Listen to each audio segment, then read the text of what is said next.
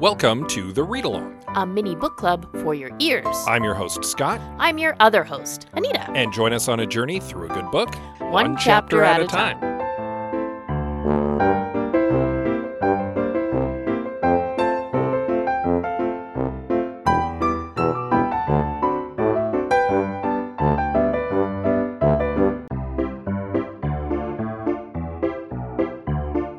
Do you like talking about movies? Do you like talking about mediocre movies? Do you like talking about how you could have fixed mediocre movies?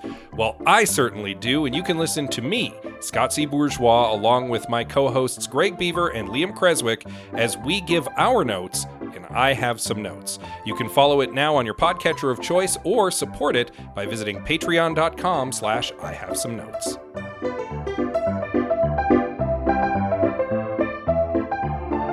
So, uh, been doing more gardening work. Poor Scott. He, the yard work has fallen on him. Yeah, uh, which, pre- as previously discussed, uh, with our brand new, very large yard, Nita's not the most green thummy. I'm not. I wish I was. I'm not. But uh, I'm also not like proficient in doing gardening.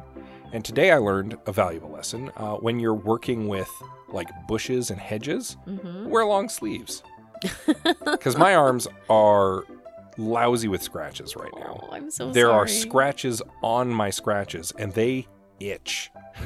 I have some lotion for you. I, I may need the lotion. We'll get you looked after. Skincare I can do. At any rate, we were able to, uh, by we, I mean my mother and I, who is not afraid of yard work and has been coming to help out, uh, were able to clear off a lot of the bushes, trim down the hedges. The fall trimming, if yeah. you will. Yeah, yeah. Still have a little bit of yard work left to do before the snows come and just cover everything in a white blanket. Yeah, Because that's, that's where we live. it's true. It gets mighty cold. Mighty fast, Yeah, it also gets hot mighty fast. right? It's weird. Yeah, Canada. Woo! love it. The prairies. Yeah, it's the prairies specifically. Like there are there are different biomes in Canada, but the prairies are are their own thing. Yeah. And we get cold. It's true. Let's talk about a book. Sure, let's talk about a book. Yeah. Uh, we'll start with a brief recap of our previous chapter, in which we finally get a little bit more information on what McLaughlin was able to dig up about Anita Moody. McLaughlin. Uh, he then discovered that he was being tailed by mysterious, perhaps evildoers. Who knows? Hard to say. Definitely people who are up to something and uh, don't like that he's snooping in their business. Or they at least suspect him of snooping.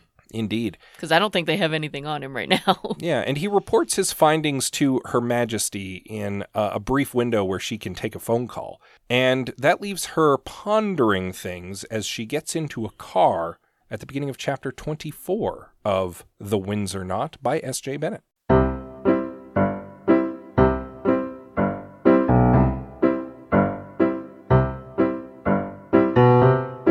And that is indeed where we begin. yeah. Uh, with So I called it. yeah. What what did you call? If she just had enough time to sit and think and process, she would have figured it out. She Yeah. did. She has this long drive, right? Where nothing to do but sit in the back of a car where she sits and thinks and processes, and it all comes to her. Yeah. Well, specifically, she's on her way back to Buckingham Palace. Yes. The season at Windsor is wrapping up. Um, the castle's being like, I- I'm not going to say shut down, but like, she's no longer going to be in residence. It's time for her to go back to the palace. Yeah. All of the queening things that they need to do at Windsor, right? Yeah. It's, yeah. So there is still the horse show that's coming up. So Yes. she'll be back for that. But for the time being, she's moving back into Buckingham Palace. Yes. And so uh, that's why she is making her way there. And it's on basically the highway back. Yeah, more as or she's less. being driven that it all kind of like clicks or at least enough of it clicks that she's then able to make some very logical deductions and piece the rest of it together and despite the fact that we're in her head she's surprisingly vague yeah, I have no idea what it is she's pieced together. Yeah. Not a clue, but she's like, oh, aha, it all makes sense. And I'm like, what makes sense? yeah Tell me the things. she definitely gets the impression that some of Brodsky's fate may have been pointed at creating a scandal. Like it was it was such a very deliberately kind of scandalous setup that it almost screams like it was supposed to be. Yeah. But but they were able to like keep it quiet right. very effectively. So there's that, uh, which we hadn't really touched on. We thought it was just maybe made to look like an accident, but Her Majesty certainly seems to think that the specific accident chosen was meant to be like shocking and scandalous. Yeah. She also kind of is perplexed a little bit about the situation involving Dr. Rachel Stiles and Anita Moody. Yeah. Yes. They're both clearly involved in this. Yeah. Uh, the queen is trying to figure out how these two people were able to pass as one person. Yeah. If indeed they were two people. This, the way she was talking about it, right? How no one noticed that there were actually two separate girls. Yeah, d- to the point where it's kind of hinted that both of them were in the castle that night, both pretending to be Dr. Rachel Stiles. Yes, exactly. Yeah, and like we'd previously suggested that maybe there was no Dr. Rachel Stiles, that it was all Anita Moody all the time. Yeah. So we were close but wrong. Yeah, I think. Or or Her Majesty hints that there's some question about how both of these women could be passing for one woman, and that the answer is that there was only just one woman. Maybe? I'm the whole not time. sure. Yeah, hard to say. She's bringing all of these clues up, but not piecing them together for us. And I, this was a beautiful piece of writing because I didn't piece it together. I have no idea what the queen has figured out, but it involves the lipstick and the dressing gown and how this is somehow all Her Majesty's fault. And uh, she ma- makes a comment about uh, Brodsky's humiliation. I'm not sure I know what that is specifically talking about unless she meant like a post-mortem humiliation 'Cause Or- he didn't seem embarrassed by anything before he was dead Yeah, or rather that the death was supposed to be humiliating, but again, everything was very yeah covered up. covered up so we know she wishes she was still back at windsor like it came to her a few beats too late Yeah, because she's finally had time to sit and actually think about this. yeah exactly so she is now out of windsor when she wishes she was back in windsor and oh my goodness and we're still only at the beginning of part four so there's a whole bunch of book to happen still Yeah. which is going to be amazing Yeah, so rather than like have the car turn around because she can't, nope she Um, can't she gets to Buckingham Palace and she does her her queening, her her Mm-hmm. her magic that she does when she's solving a mystery. i love it where she like starts like poking at dominoes Mhm. that begin to fall in the direction of getting the mystery solved. Yeah, she just plants a couple seeds here and there, waits for them to grow, right? Like you said, pokes a domino, just just one in the right direction, and just waits for things to happen. And Yeah. She trusts the people around her.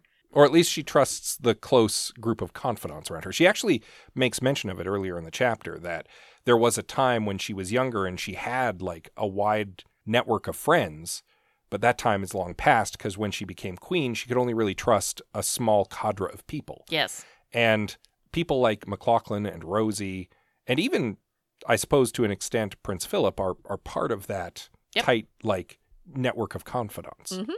Even if Philip isn't directly involved in solving the mysteries. I feel Again- like Philip is more just aware of everything. Yeah, like we've discussed it before. He seems very aware that she solves mysteries. Mhm. Yeah. And he just sort of steps back and lets her do her thing. yeah, it's her hobby. Yeah. He goes fishing, she solves crimes. I love it.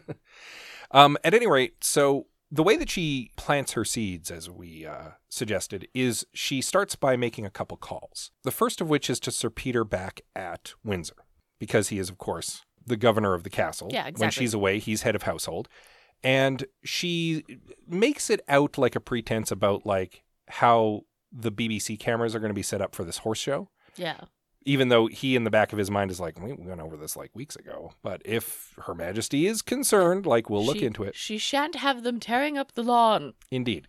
But while she's talking to him about this, she like drops in, oh, by the way, it's been kind of weighing on me, this Dr. Rachel Stiles thing, because she died of a cocaine overdose. And if she was doing drugs, I would hate to find out that she had been doing drugs In the castle. in the castle while she was a guest. yes, yes. would you be able to look into that for me? And he's like, all right, yeah, I can go ask the detective chief inspector. Yeah. So he does. While he's making his rounds, he goes and does a couple other things. And then on his way back up the tower, he pops in and is like, hey, just because it's been asked, Do we know if Dr. Rachel Stiles was like doing any drugs while she it's was like, visiting? She, died from drugs. Did she do any while she was here? And uh, the detective chief inspector is not in, but like the lieutenant, sorry, lieutenant Yes. who uh, is there is like, oh, well, let me make a check. And while he's on the phone, a discrepancy comes up with the photo. yeah.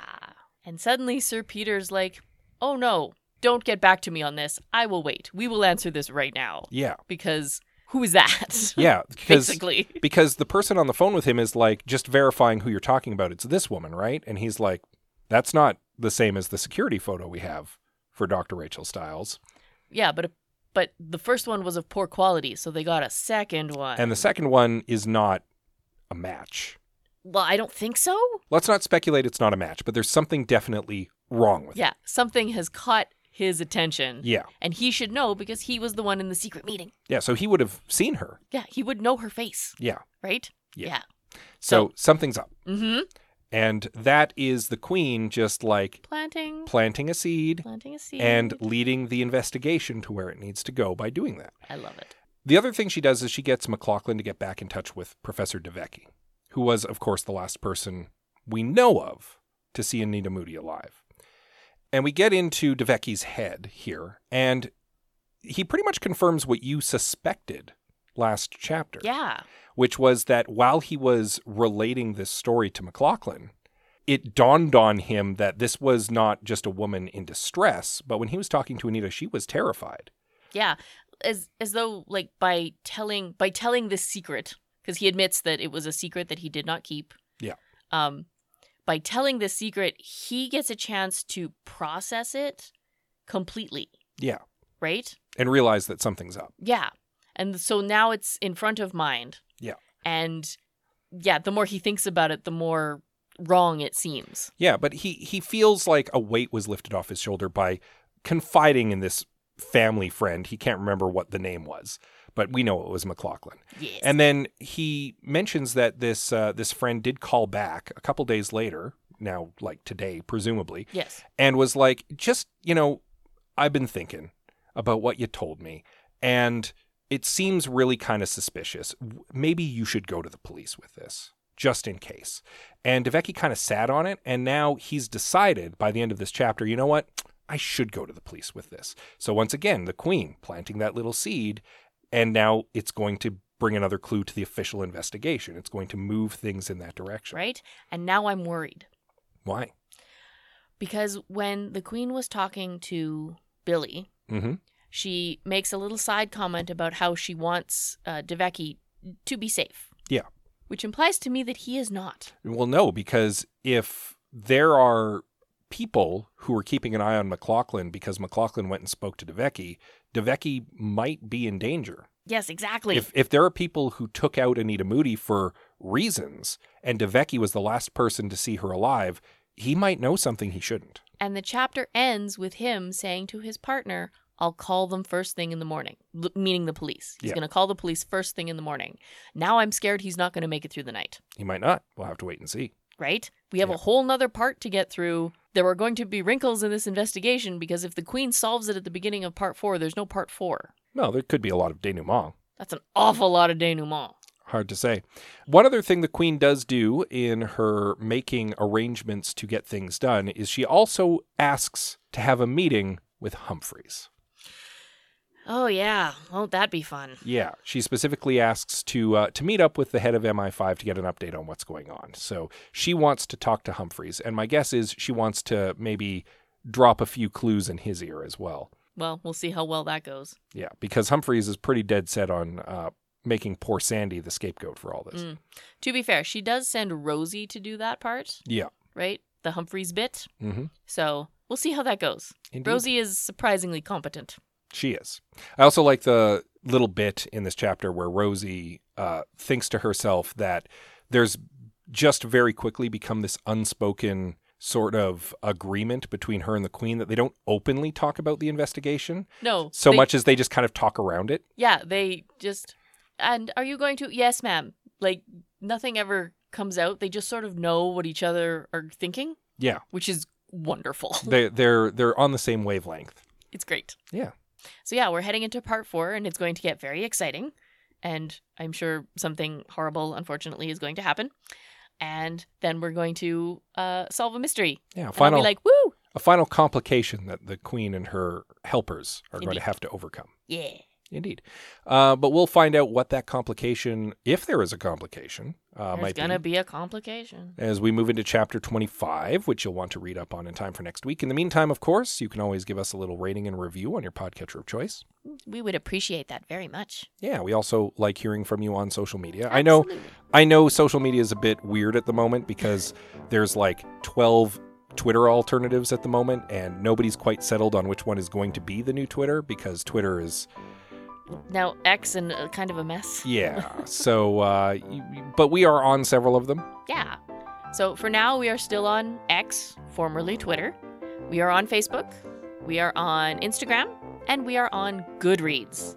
We are at the read along on most of those. So you can find us like that. Indeed. Uh, you can also send us an email. Absolutely. We are the read along at gmail.com. And with that said, as always, we love you very much and we'll see you next time. On to part four.